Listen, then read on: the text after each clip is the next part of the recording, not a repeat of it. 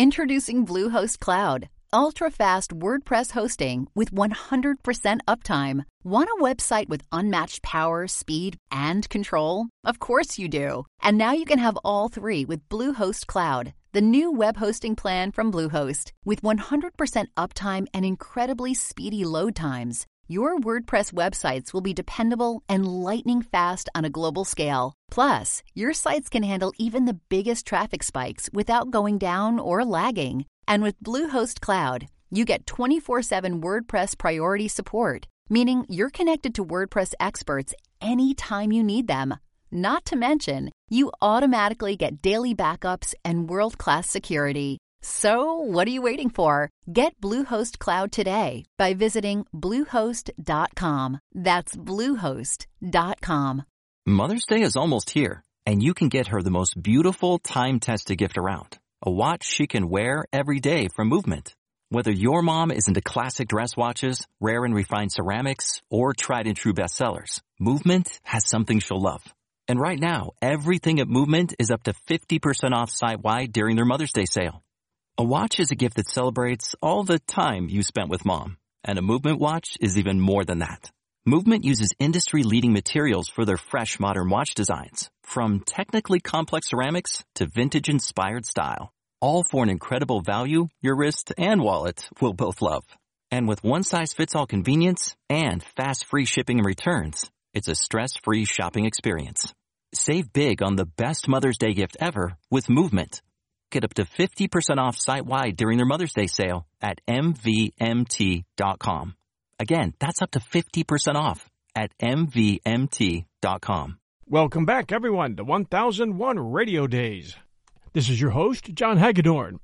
Here we feature mostly cop and detective shows, plus adventure, plus surprise. You never know, but it's the best from the golden age of radio. We'll guarantee that.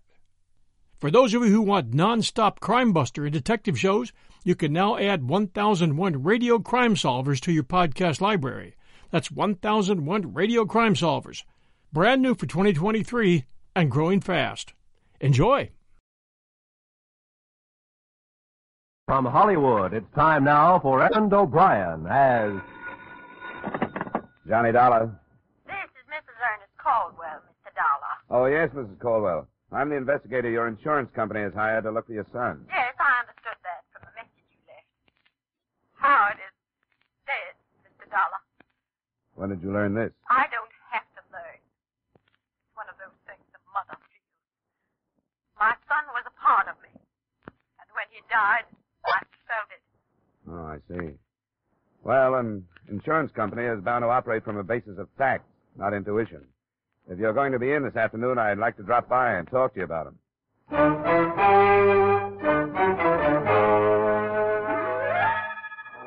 Edmond O'Brien in another adventure of the man with the action-packed expense account.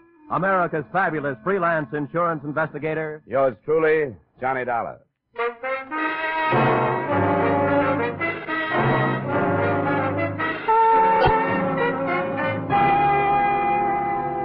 Expense account submitted by Special Investigator Johnny Dollar to Home Office, Britannia Life Insurance Company, Hartford, Connecticut. The following is an accounting of my expenditures during investigation of the Howard Caldwell matter. Expense account item one, six dollars and fifty cents transportation round trip between my Hartford apartment and the Caldwell country estate. From every angle, inside and out, the place looked more like a museum than a dwelling. And Mrs. Caldwell struck me as the mother of all the answers as to why boys leave home. I don't know why Howard left. I simply can't understand it. No mother could have been more devoted than I. Except school, I never left him alone for a moment. I made him share everything with me. I protected him and I advised him. And yet, Yeah. Mm. Well, now let's get these facts in order. Name, Howard. Age 23. Left here for San Francisco, California about a year ago. What was he doing in San Francisco? oh, he was studying to be an artist. In a rather deceitful way. He knew I didn't approve. He told me he wanted to go to the coast to see a football game. Then he wired me that it had been delayed. And the next thing I knew, this letter arrived, saying that he'd met some people out there, that he didn't need any money, and that he'd enrolled in this art school. I didn't believe it. I knew he was in trouble then. What's the name of the school? The Orlando School of Art. I wrote and begged him to come back, and he answered that he thought it would be better if he didn't, as if he were being threatened. Why would anybody threaten him? Well, I don't know. He told me very little of what he was doing. That's why I knew he was in trouble. Because we always shared everything. He'd never kept secrets from me. I think you're exaggerating this thing, Mrs. Gordon. I tell you I'm not. You haven't told me any one thing that I what can... should I think when he writes that I'll never see him again? When he tells me not to go to the police because it won't do any good? That he's gone to another life? Here. Here's a letter. Read it for yourself. The letter did say that. The date on it was a week old, and it went on to make other vague references to danger and death. But a statement that the mother had ignored came to my mind closest to the truth. Howard Caldwell had written, If I had been mentally equipped for life as other people are, this wouldn't have happened, and I could have lived.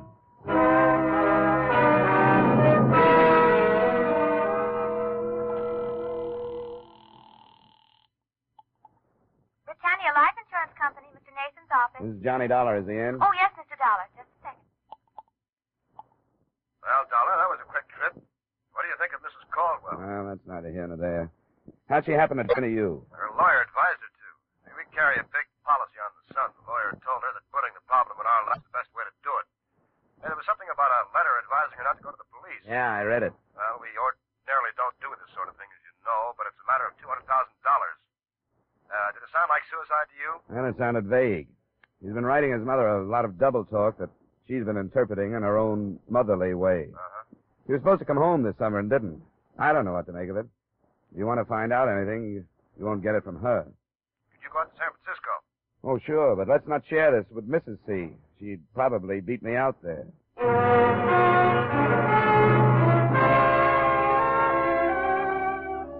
Expense account item two, $200 airfare and incidental costs, Hartford to San Francisco. Expense account item three, 170 cab fare from my hotel, the Bellevue, to the last known address of Howard Caldwell. A brownstone in a row of brownstones on Taylor, a street that climbs one of San Francisco's seven hills. The apartment house manager was in and would oblige. Well, he hasn't been here for a week and a half. I've been taking his mail up to his apartment, but his box gets so full they can't get any more in. The apartment is still in his name? He paid up three months in advance. Hmm. You mind if I look it over? Well, I suppose it's all right if you're trying to help it. It's up here. Mr. Caldwell say anything to you about leaving? Well, no, he didn't. I hope there isn't any trouble. But you'd think he'd come for some of his clothes if there wasn't, wouldn't you? They're still here? I couldn't help noticing after he'd been gone so long, without a word. Oh, sure. Yeah, this is it. 22. After you. Thanks. There's all his mail on the table. I hope everything's all right. He's a nice, likable young man. Know any of his friends?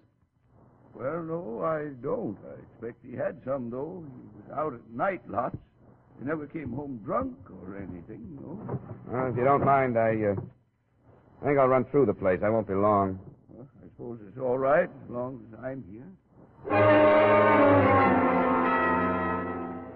After I'd finished, I knew very little about Howard Caldwell that I hadn't already known. The letters on the table were, as to be expected, all from his mother. A drawer in a bedside table gave me something too odd to be ignored. Twenty-five or thirty match folders, all from bars or restaurants, all empty of matches, and each marked in pencil with a date. The earliest, May 4th, 1950. The most recent, September 12th. A closet gave me a portfolio of sketches from various perspectives, and they looked like a brunette. Nothing else in the place seemed to point in any direction, so I copied the addresses on the match folders and helped myself to three of the most descriptive sketches. Expense account item four, a dollar and thirty cab fare to the Orlando School of Art.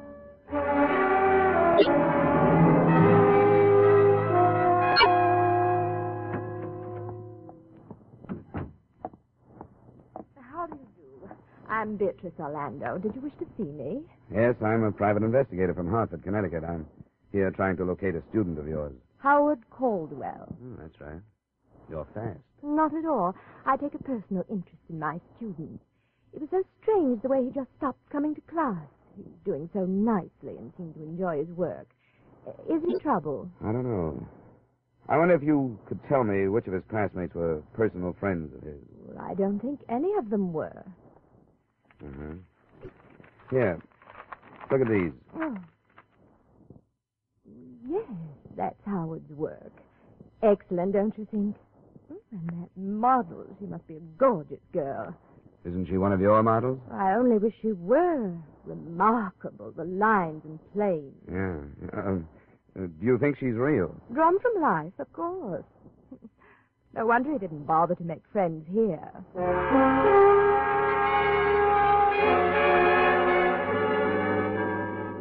Expense account item five, forty-five dollars, see enclosed bar tabs. At night, I started making the rounds of the addresses I'd copied from Howard Caldwell's collection of dated match folders.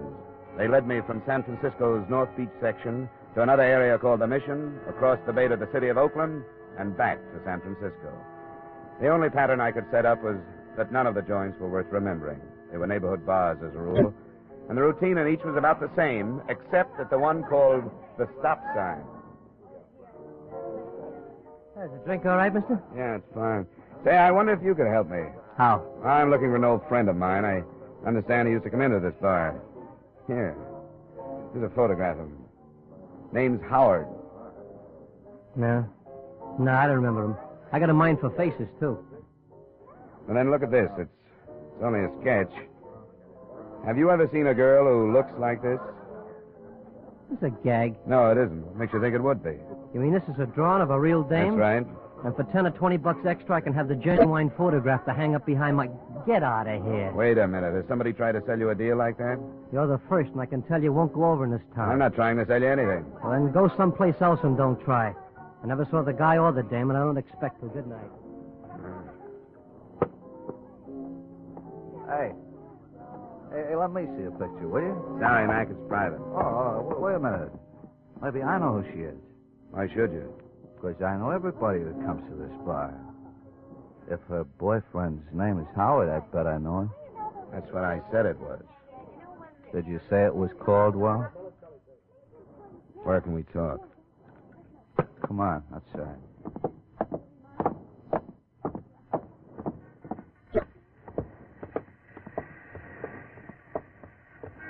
You know where Caldwell is? Yes, sucker, I know where he is. Keep it quiet. Hey, We'll both keep it quiet, huh? I'll take this out of your ribs if you play ball. that's a deal. Up to the corner, then, and across the street.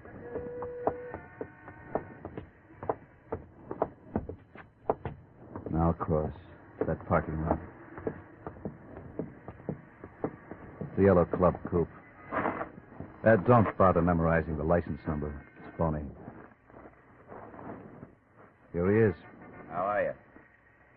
I'm fine. Thanks for asking. Get in the back. We could drive out toward the beach, JB. What do you think? That's better in here. I'll swing over to Fulton and take that out.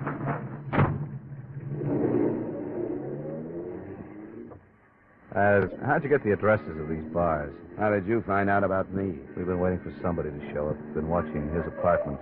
We saw you go in and then tailed you to that school. Is Caldwell alive? Yeah, but he won't stay that way if people start prying. Why not? Who hired you? I'm a private investigator. I'm not supposed to tell people things like that. We aren't getting any place, are we? Now, look, from where you sit, how is it going to hurt you to tell us? You're working for the old lady?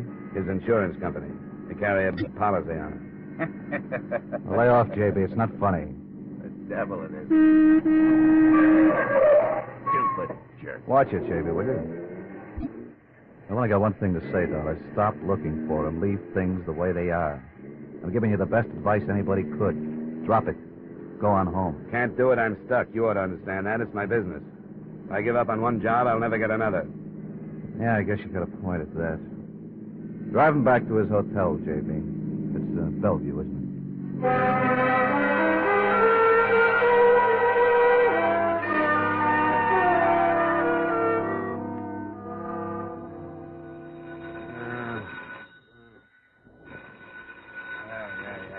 Now, wait a minute, wait a minute.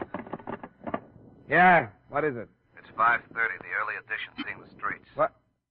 Who is this? You'll remember when you wake up. Go buy an examiner. Page one. Headlines. Yes, sir. Huh? Uh, oh, uh, uh, uh, send me some coffee, will you? Uh, and the early examiner. Yes, sir. I think the coffee shop is just opening. Couple of cigarettes later, room service arrived. The headline read, Syndicate head found slain in auto trunk. Benjamin Miller, Western gang chief, shot to death. I didn't see how there could be any connection between a dead mobster and the Howard Caldwell matter. But that only proves how wrong an investigator can be.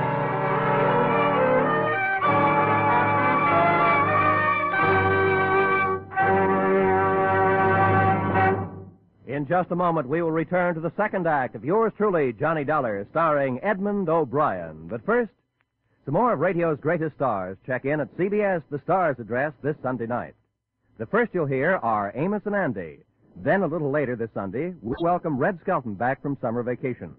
With Joey Adams, Eve Arden, Jack Benny, and Corliss Archer already on hand to bring you great comedy, be sure you add Amos and Andy and Red Skelton to your Sunday night listening dates, starting this Sunday over most of these same CBS stations. And now back to our star, Edmond O'Brien, and the second act of yours truly, Johnny Dollar.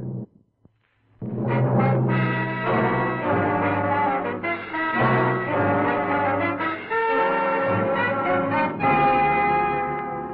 story under the headlines went on to explain that Benjamin Miller's body had been found in an abandoned car after a phone tip at 11:15 the preceding night. King Chief had been shot to death approximately a week before. It was feared that an underworld war would be touched off by the killing, since Eastern operators allegedly had threatened to force Miller out of business on the West Coast. The police had decided to play a waiting game. No lead in all that. But on page four, there was a picture. Ben Miller in happier days. At his side stood a brunette that matched the one in Caldwell's sketches point for point. Nora Rush, with an address on Ardmore Street in Los Angeles. Yes, sir. Does this hotel have a travel agency? It's only six, sir, and they haven't opened, but maybe I could help. Well, I want to leave for Los Angeles as quickly as I can. What plane is there? Oh, I can tell you that. Just a moment, please. Uh, sir, Yeah. United Airlines have a flight leaving in 45 minutes. Can I make it? It'll be close, sir. I could phone for you and get space if possible. Oh, I'll thank you later, Angel. Uh, just one more thing. If I get any calls, you don't know where I am, huh?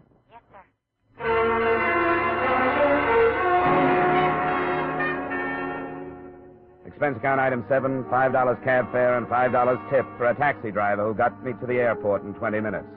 Item eight, twenty dollars United Airlines to Los Angeles. And item nine, same as seven, taxi trip to Nora Rush's Ardmore Street address. I arrived there at nine fifteen.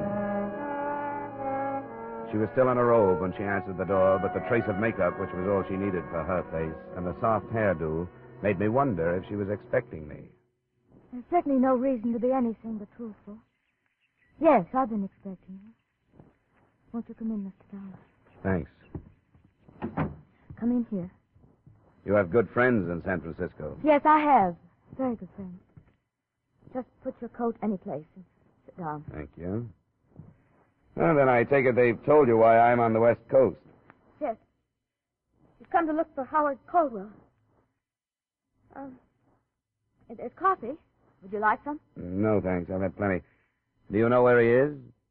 No, no, I don't. No, I, I don't know where he is. I don't know. Oh, come on now. Stop that. Why did you go? Why did you go?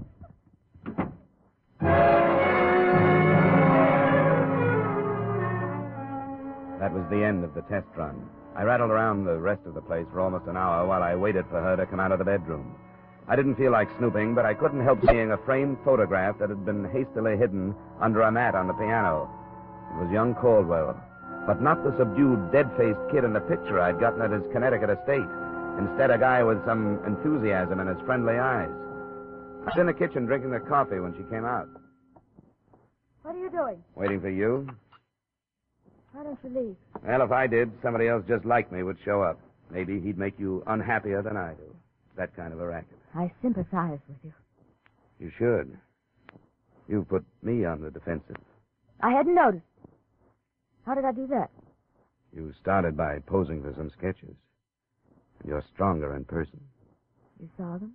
Yeah? They're in a hotel room in San Francisco. Or at least, that's where I left them. Who else saw them? A few bartenders and his art teacher. Oh, that Little fool. Told me he destroyed them. Did you say bartenders? Yeah. He had a match folder collection, all dated from a series of nondescript hideaway type bars. Oh, how could he have been so stupid? Could he have been in love? Well, he didn't have to go out of his mind. He lied to me. He told me there was nothing to link us together. What's the difference if there is? Because. Because Howard killed Ben Miller. And nobody will believe it now. Why won't they believe it? It was my gun. Registered? Yes. Where is it? Howard has it hidden. I loved him and all that. But the true story. Has... Oh, you've got to believe. You haven't told me. I will. I will, Mr. Dollar. I have to sit down. All right, come on, over here. How did you meet Caldwell? I was going with Ben Miller. Not because I thought anything about him, but he was so powerful out here, and I just come from Chicago. Caldwell? Well, it was one of those parties. Some of the models from the Orlando school were invited just to fill out. It was Howard's school, and one of the girls had talked him into coming. That's when we met. There was something about him. I don't know. This was in May, I take it. I think so. Spring, anyway. He was supposed to go home for the summer and didn't. I'd meet him in these bars, and he'd come to my place when Ben was out of town. He wanted to sketch me, so. But that's not important.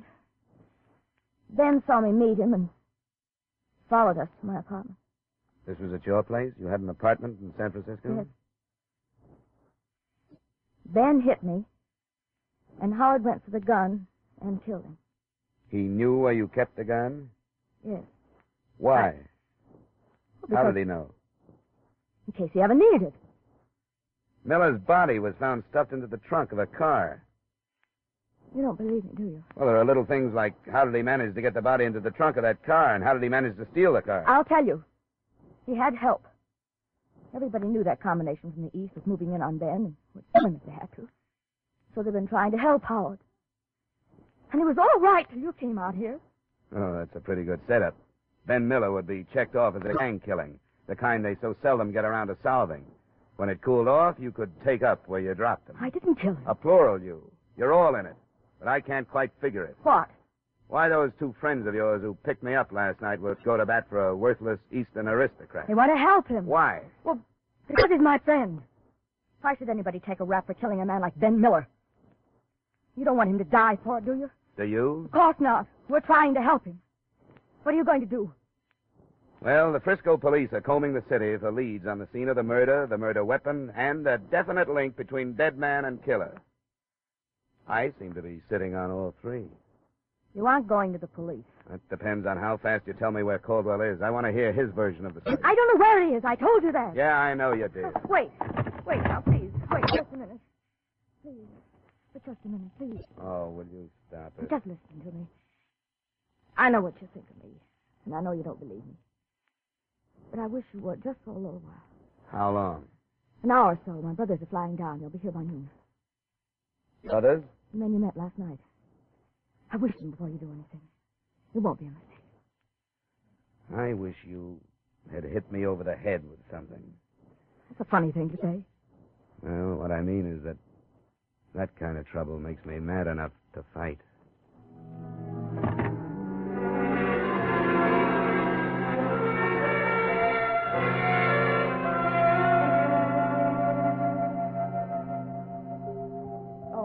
There they are, Johnny. I'll go. Wait a minute. Sit down. We're back in business again, Gorgeous. Sorry. I'll let him All right, go ahead, you stubborn jerk. Come in. Where's the other one? Stayed in Frisco. Sorry I couldn't get here faster, honey. Are you all right? I'm all right, Al. Did you tell him how it happened? Yes. She told me and we made a deal. I wouldn't phone the police until I talked to you. Still stands. Can I get you anything, Al? Yeah, a drink would help. All right. Look, uh, Dollar. For some reason, my sister fell for this kid. I guess it was the first time in her life that something decent came along for her. He wanted to marry her. And it fell to pieces when Caldwell lost his head and shot Ben. What really happened, Al? Ben made a lot of threats and stirred up all the mud in Nora's life. She tried to stop him. He slugged her, and that was it. Were you there? No, I wasn't there, but that's what happened.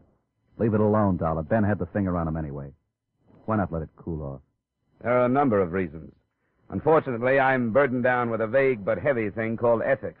Says so on my license. Another thing, if I forget it, it makes me an accessory to the killing. But most important at the moment is the fact that I'm not sure that Caldwell is guilty. Keep coming, Dollar. It would make more sense if you were protecting your sister instead of that punk. Would you agree? It's not true. Stay out of it, honey. Isn't that why all of you have been working so hard to keep me away from Caldwell? Because you don't want me to hear his pitch? Okay, I'll take you to him. He's here in Los Angeles. Al. For the drinks. I'm giving ground, Dollar. What do I get from you? You've already gotten it. I didn't call the police. Somebody is going to blow your head off one of these times, Dollar. There's a car in the garage, honey.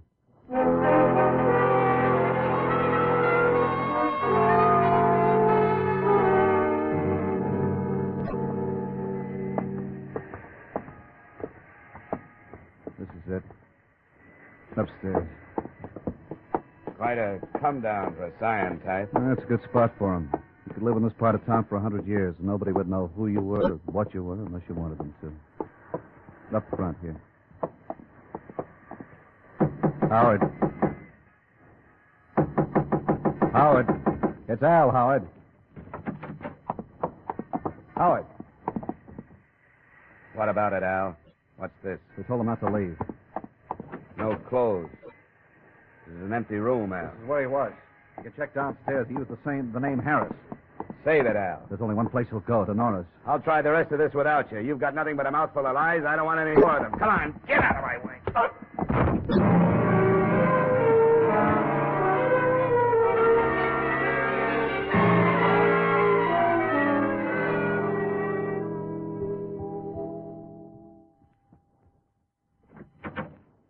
here? Yes, he's been here all morning. He came right after you did and hid outside. He's like a crazy Where is he? in the bedroom. You stay here. My first sight of the all-important Howard Caldwell was not a pleasant one. He was face down on the bed, his head buried in a pillow, and his body shaking with sobs. It took 30 minutes of treatment, some of it not too gentle, to get him into a chair in a reasonably sane state. I'm glad you came.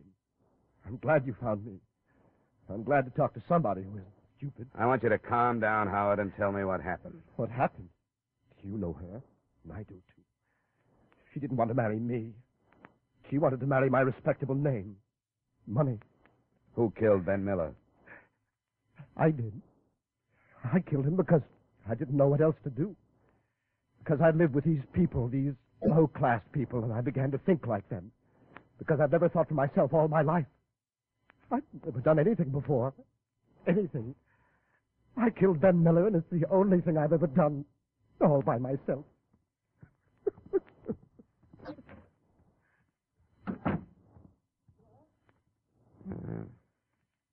Why did you risk all this to protect him?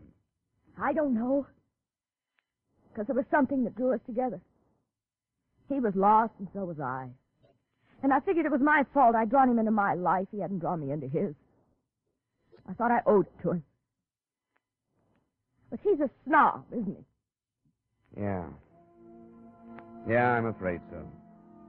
He called me a tramp. But I guess when you take a guy like him, who wants to get away from his kind of life, and a dame like me who wants to get away from her kind, and neither one can figure it out. what can you expect but trouble?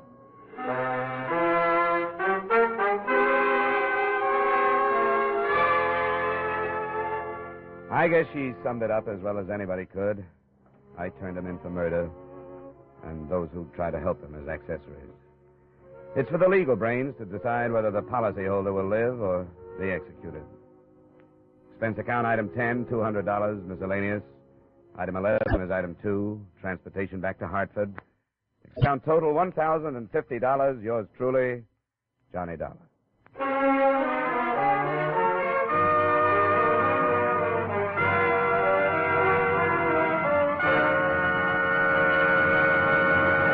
Yours truly, Johnny Dollar, stars Edmond O'Brien in the title role and was written by Gil Doud with music by Wilbur Hatch. Edmond O'Brien may soon be seen in the Paramount picture Warpath. Featured in our cast were Lorene Tuttle, John McIntire, Bob Sweeney, Hy Averback, John Dehner, Jeanne Bates, and Jeanette Nolan. Yours truly, Johnny Dollar, is produced and directed by Jaime Del Valle.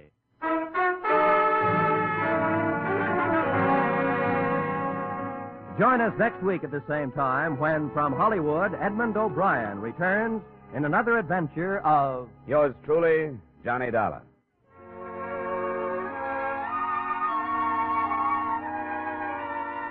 This is Roy Rowan speaking. Stay tuned now for Vaughn Monroe's Caravan, which follows immediately over most of these same CBS stations. This is CBS, the Columbia Broadcasting System.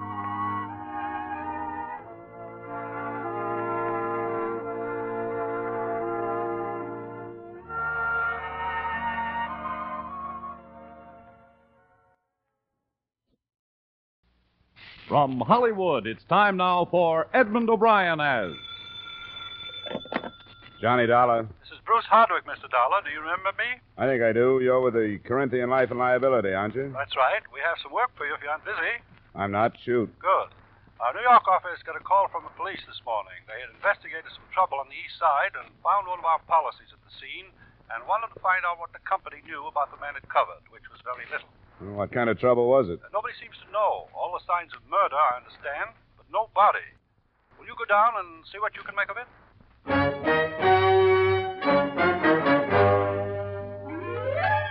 Edmond O'Brien in another adventure of the man with the action packed expense account. America's fabulous freelance insurance investigator. Yours truly, Johnny Dollar.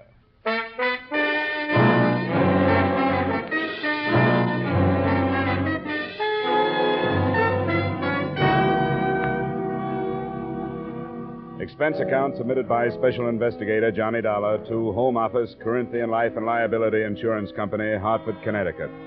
The following is an accounting of expenditures during my investigation of the Richard Splain matter. Expense account item one $35 trip from Hartford to the scene of the crime. A part of Manhattan where the citizens have been conditioned to sleeping through screams, gunshot, and even the odors.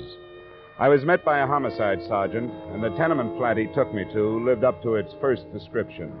It did bear all the signs of murder, except a body. Well, it must have taken a long time to accomplish all this. The place rented in the name of Richard Splain. Yeah. What's the address on his insurance policy? The number on Second Avenue. How does the report read on this so far, Sergeant? You can see everything we saw. From the amount of busted furniture, a violent struggle. From the amount and placement of blood stains, a sustained beating of someone there by the radiator. Nobody heard it? Nobody cared if they did hear it. We've asked questions, but the people won't admit anything. They don't want to get involved. The landlady phoned us after she saw the door open and looked in. Any bloodstains out in the corridor? Haven't found any. You seen enough? Yeah, I guess so. What's this? Uh, part of some wrecked ship models. Seem to be Splain's hobby, collecting them. Yeah, there's not much we can do. We'll put this flat under lock and key. We can hold it that way for a while and wait for him to come back, but that's about all. Until we have some concrete evidence. Like a body? That would help. Are you uh, going to wait for us or follow it up yourself? Oh, I've got that address on second. That's his wife, isn't it? And beneficiary in the policy. I can't do much with her until she makes a missing persons report or something, and she hasn't. Yeah. Well, if I get anything from her, I'll let you know.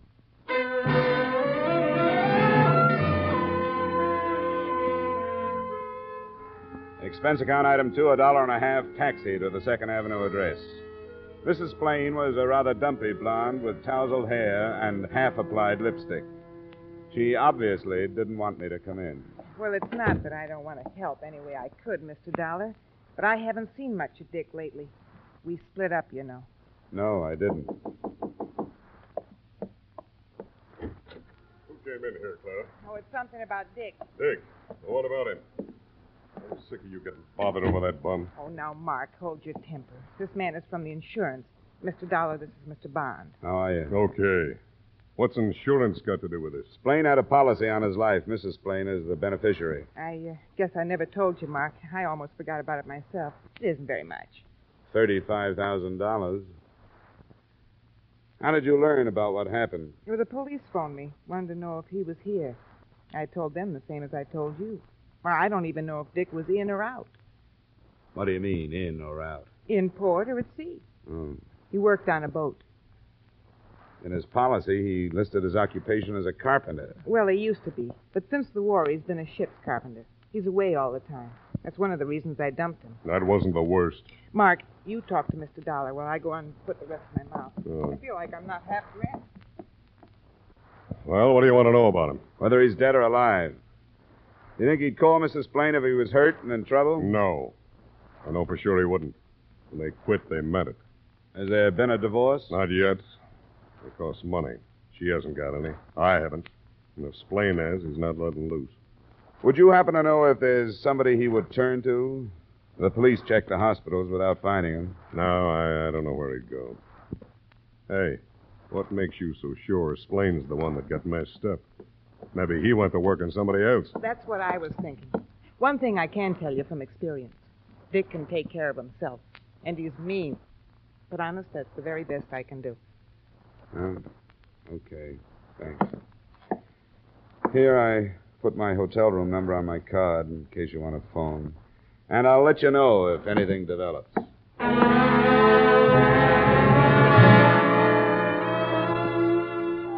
Expense account item three, a dollar and a half to Splain's flat. I decided that it would be easier to learn there the name of his last ship. And with that, I hoped to find someone who was closer to him than his wife. Sergeant Burns was no longer there, but a lie or two got a pass key from the landlady, and I went in. The top drawer of a battered bureau produced not only what I was looking for, but more.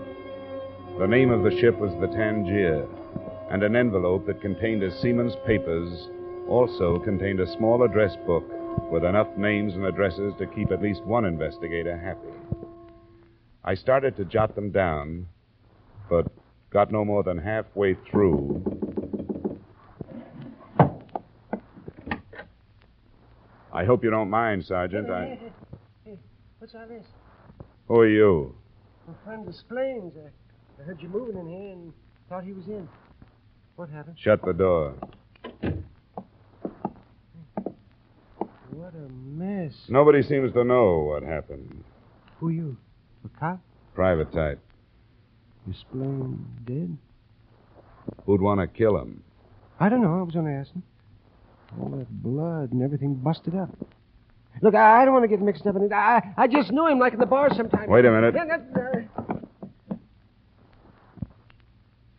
Come on, what's the idea? Shorty, I want you to tell me about Dick no, no, no, no, no, no, stay off me. I don't know much about him.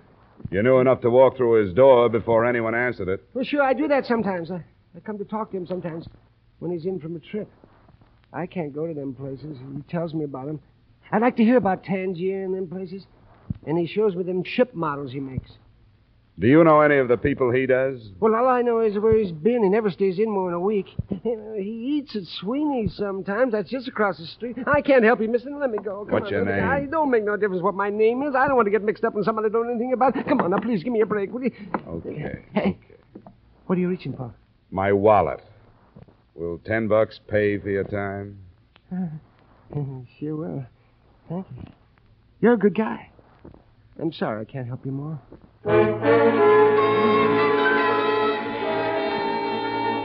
Expense account item four, ten dollars, peace offering. I had a feeling I'd paid for lies with it and covered the possible loss by tailing the rabbity little man to an address a few blocks away. His name turned out to be Paul Krell. What was left of the afternoon was spent on routine legwork, and at six I was on the phone in my hotel room. Sergeant Burns. This is Dollar, Sergeant. Oh, how'd you make out? I've got nothing. Splain and his wife separated and can't afford a divorce. She's taken up with a guy named Mark Bond, They both say they haven't seen or heard from Splain for a long time. Yeah, a lot of people don't know anything about that guy. Yeah. Um, it seems he's a ship carpenter. I got the name of his ship and went aboard. He's been with it for a couple of years, same one, plies between here and North African ports. Those people don't know much about any of their crewmates' shore life, so I didn't get much. Few names I can check tomorrow. What's the ship? The Tangier, white flag line, Pier 80 on the East River. Have you run into anything? I'm still waiting. Well, you've got my hotel. Yeah, thanks for calling, Dollar. Something may turn up tonight. If it does, I'll phone you first thing in the morning.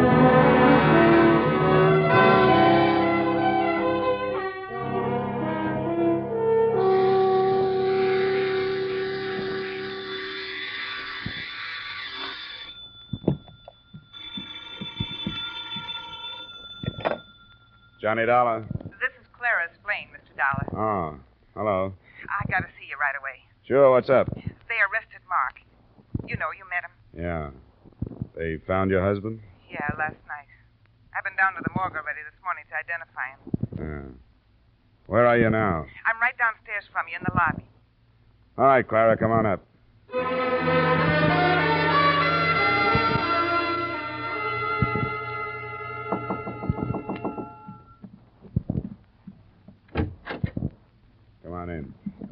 What'd you tell him about us, Mark and me? Nothing that would put the heat on Mark by itself. If they're holding him, they they must know more. I think he's lying myself. He, He couldn't prove where he was when the police said my husband died. Are you sure you didn't mention that thirty-five thousand dollar policy to Mark? I uh, don't think I ever did. No, no, I'm sure of it. Why did you come here? What do you want me to do? I'm I'm trying to get up my nerve, Mr. Dollar. The real reason that I left Dick was because I found out something awful that he was doing. Such as? He built little boats, models, and they were hollow. He brought dope into the country inside of them. I didn't tell the police that because I was afraid of what they'd do to me for knowing all this time. You should be. Did Mark know about it? No, I never told anybody. But maybe it's important now. You're right. True or untrue, it is important.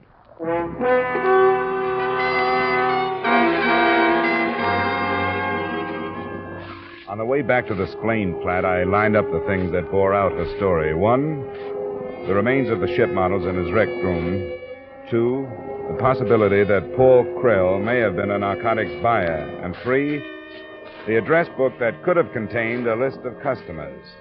But I didn't have a chance to do any more probing when I got there. The place was under police investigation. That's far enough, mister. Nobody goes inside. Sergeant Burns up there? What of it? Well, I've been working with him on this. My name is Dollar, insurance investigator. All right, pick you up. Thanks. What's all the activity? Uncover something? Just another body. What? Yeah. First, not enough. Now, too many. Can figure these things? I could figure it when I got to Splain's door. Now the evidence I'd tampered with concerned two murders. The body of Paul Krell lay beaten to death in the middle of the wrecked room.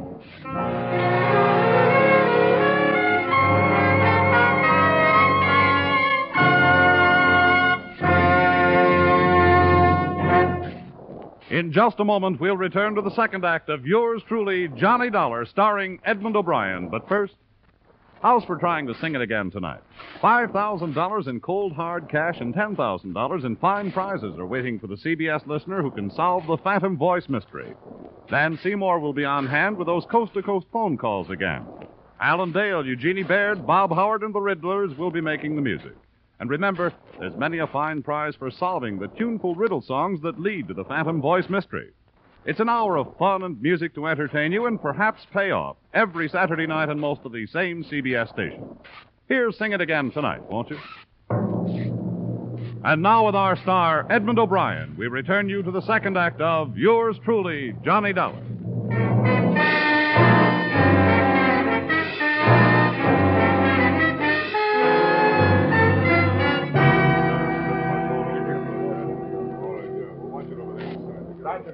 Yeah? The guy says he knows you. Wants to come in. Keep him out. Oh, Dollar. How does this happen? You're showing up here. I got tired waiting for your call. You were going to phone this morning if anything broke. Oh, I was, huh? What kind of cooperation is this? I gave you everything I got yesterday. Almost, huh? The landlady tells me you came back here yesterday. You know, it's things like that that lose licenses for guys like you. Climb down, Sergeant. You gave me the nod to go ahead without waiting for the police. Not to mess around with evidence. I'm on the verge of putting you away 48 hours for questioning. Don't talk me into it if you don't want to go. Stay out of my hair. Okay, Sergeant. I guess we've put our cards on the table. What'd you come back here for yesterday? To get the name of Splain's ship. I figured it would be easier to get it here than by making the rounds of the hiring halls. I told you what I got out of it a few names. Mm, come here. There's only one change when we came back here to find this body. The top drawer of the bureau was standing open. This envelope was torn with this stuff dumped on the top. Did you do this? No. Hey, don't touch that. Keep your hands where they belong. We're dusting that stuff for prints. Sorry. I guess I'd better get out of here, Sergeant, before you and I lock horns. You're beginning to make sense, fella. I thought I was, too, at least hoped so. The notebook from which I'd copied the list of names and addresses wasn't among the other articles dumped on the bureau top. But Sergeant Burns' threat to hold me for 48 hours made it easy to keep my mouth shut about it and about my having met Krell.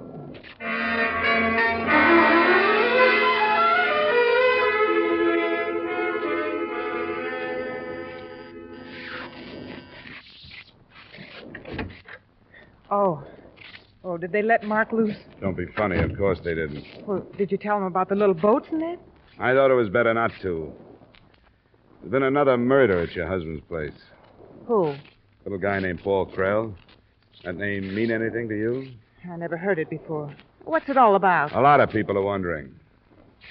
Where was Mark Bond last night? Oh, They don't think he did that one, too. I didn't ask. But I know how their minds work. They'll accuse Mark of going back to cover tracks. Where was he? He was right here with me. Any witnesses to prove that? There's me. I know he was here, don't I? Under $35,000 circumstances, that's hardly enough. How do I know this narcotics tale of yours is true? I don't get it. Why would I admit it if it wasn't true? It's liable to get me in a lot of trouble, isn't it? It could throw up a whale of a smokescreen for Mark, too. All right, I'll show you something. I got one hid in the closet. It's in here someplace. Yeah, here. This one he called a frigate. First, you you have to set it on something. Yeah, then you twist this thing, a mast, I think. Yeah, this part opens up. Let me see that. Hmm. That's pretty. Dick was always good with his hands. This is the only thing of his I got. Well, maybe a chemist can prove whether or not it carried narcotics. I can't. But assuming that was the case, who did he sell to? I don't know. I didn't want that kind of money, and the minute I found out one night, I, I told him to get out and never mention it again. That's too bad. If he was cutting in on a combination, that might account for his death. But if he was playing ball with them, it's something else. Which brings us right back to your boy, Mark. Have you thought of that? I know he didn't do it. If I thought he did, would I look you up? I'm taking the other approach. If he was innocent, why would you bother tossing me this model ship bone to chew on?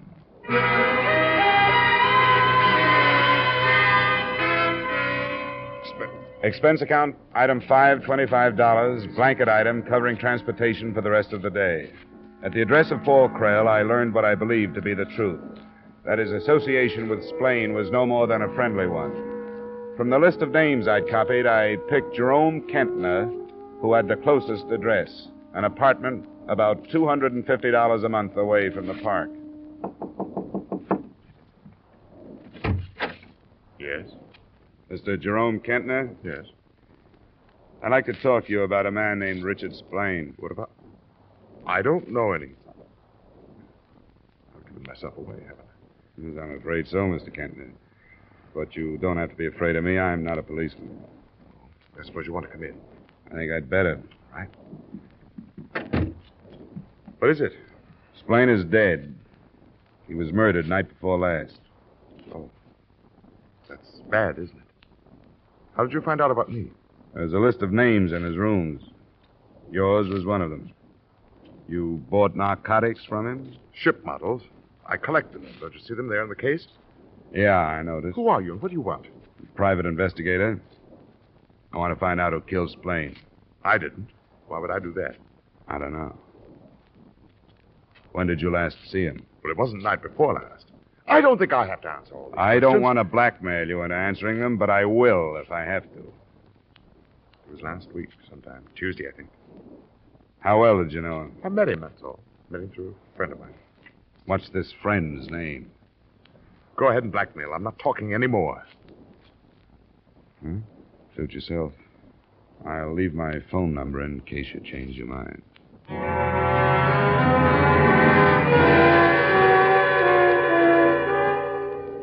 The next two stops yielded nothing. The names were either conveniently or coincidentally out of town. The next, Miss Francine Wells, an address on 82nd Street.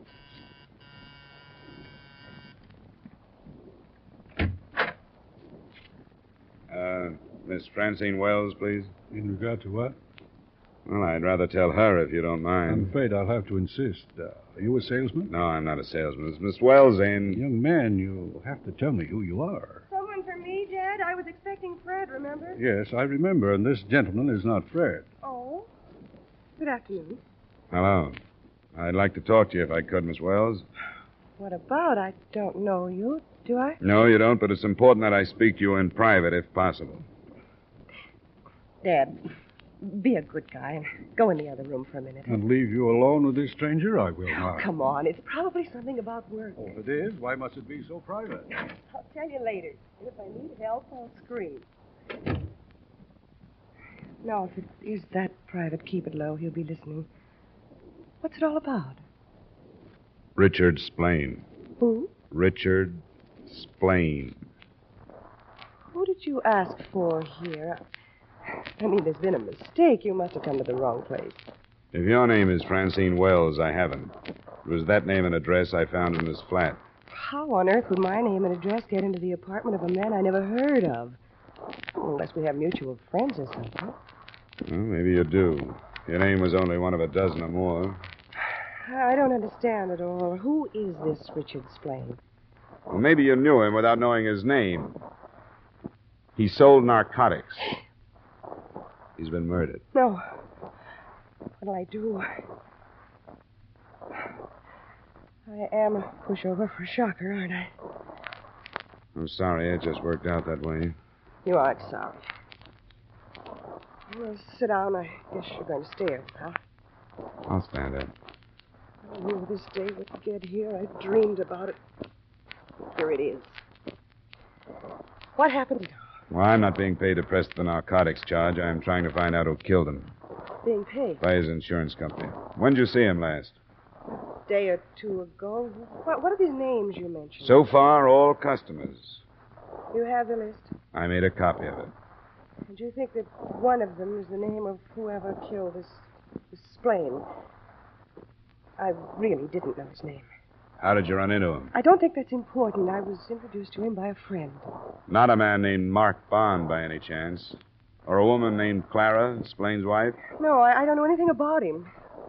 Just enough to watch for the date of his ship when it was due to arrive. I suppose the government man will be the next to show up at my door. Well, it's not up to me. I can't promise you any help, but I. I want you to look at this list of names and tell me if you know any of them. Anything I can do, I will do. No, I don't know any of them. I feel sorry for them. I don't want to sound as if I feel sorry for myself. I don't. I was going to say I thought he deserved to be killed, but it's not his fault any more than it's the fault of. Oh, what difference does it make? I want to leave my card with you in case there's something you haven't told me. I'll jot down my hotel.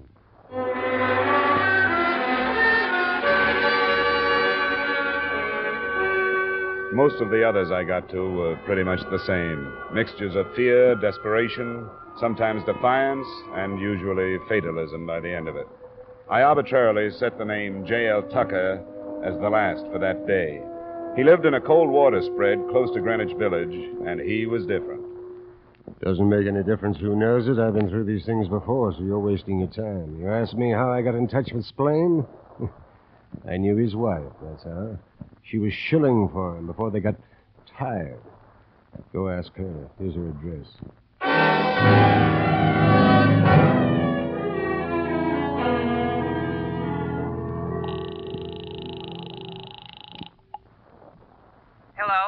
Dollar. I just left a man named Tucker. He said he knew you. I thought I'd better call. Oh, Tucker. How'd you find him? He tells me you made the contacts for your husband before you separated. That's a lie. Why would he say it? Well, I knew about Tucker. One night it came up. He, he admitted he was looking for somebody, and well, I told him about Dick. I didn't know what I was doing. I was stiff. I've spent a long day, and we're back to you, Chubby. Now, look, don't decide to leave town.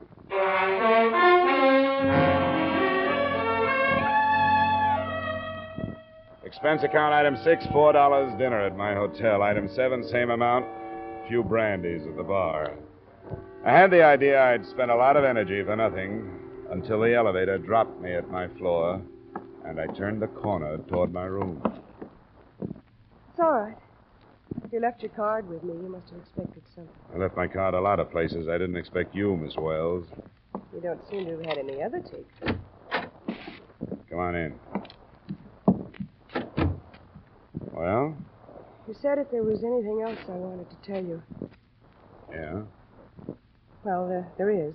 It goes a long way back. I, I don't know how these things happen to some people and not others. I was no angel, but I was all right. Come on. Come on, sit down over here. I've always told myself that some people get bitten by rattlesnakes and others don't. But it's not the same. It was in school after a party. Neither one of us had any sense. He got it from somebody. Who was this? In Pennsylvania. His name was Phil. I, I don't know. I came home, never saw him again. But that was the start of it. It was only two years ago. I knew it would end. Kept wondering how. Now it hasn't. What are you trying to tell me? I killed Richard Splain. That's what I'm trying to tell you. Why? Because I went to him without any money, and he laughed at me. I don't know what happened to me. I picked up something and started to hit him. I hit him. Hit him. Why didn't you tell me this before? Because I thought I could go through with it. But I can't. If it happened this time, I don't want to go on anymore.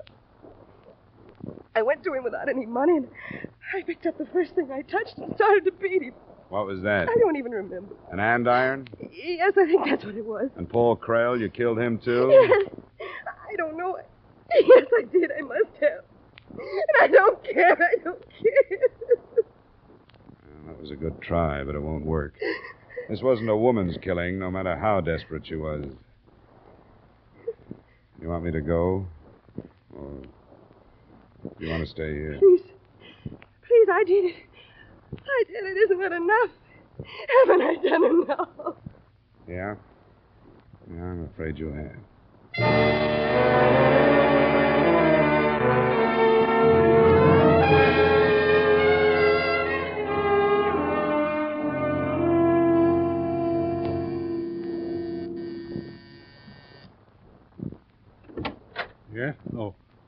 You.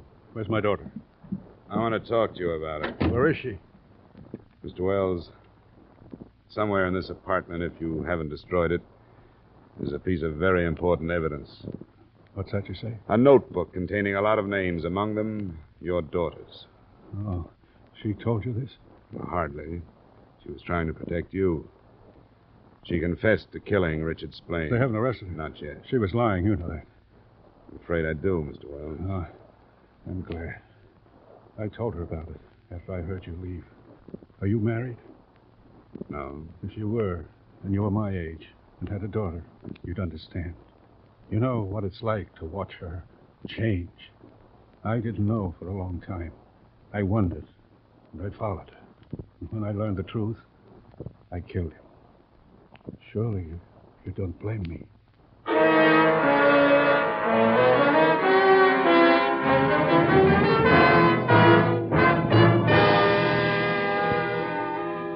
I turned Wells over to the police, not Sergeant Burns, and heard him explain his second killing, that of Paul Krell, who had arrived as Wells was looking for any trace his daughter might have left at Splains. Remarks? Don't question the policy payoff to Clara Splain, in spite of the fact that she hardly deserves it. Expense account item seven, same as item one. Expense account total, $375. Yours truly, Johnny Dollar.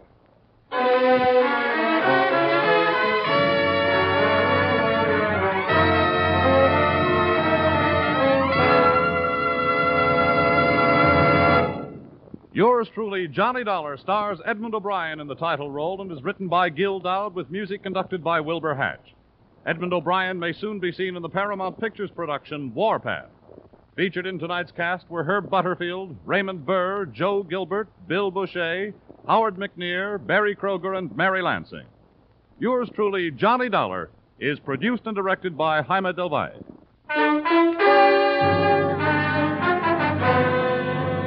This is Bob Stevenson inviting you to join us next week at this time when we'll again bring you Edmond O'Brien as. Yours truly, Johnny Dollar.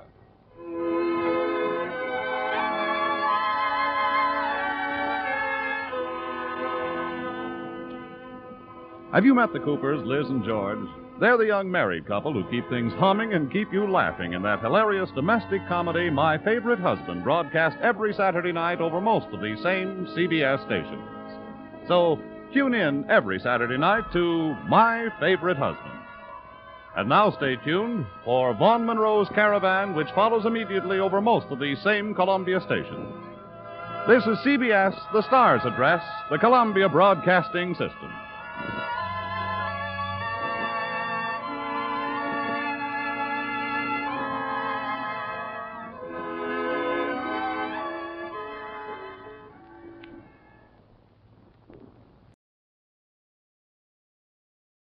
Thanks for joining us for 1001 Radio Days, your home for Golden Age radio, when radio was king.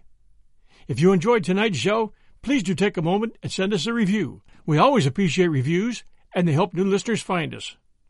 Until next time, this is your host, John Hagedorn. Stay safe, and we'll be back soon at 1001 Radio Days. And one note don't forget to pick up 1001 Radio Crime Solvers. That's 1001 Radio Crime Solvers. This is your host, John Hagedorn, and we'll be back soon.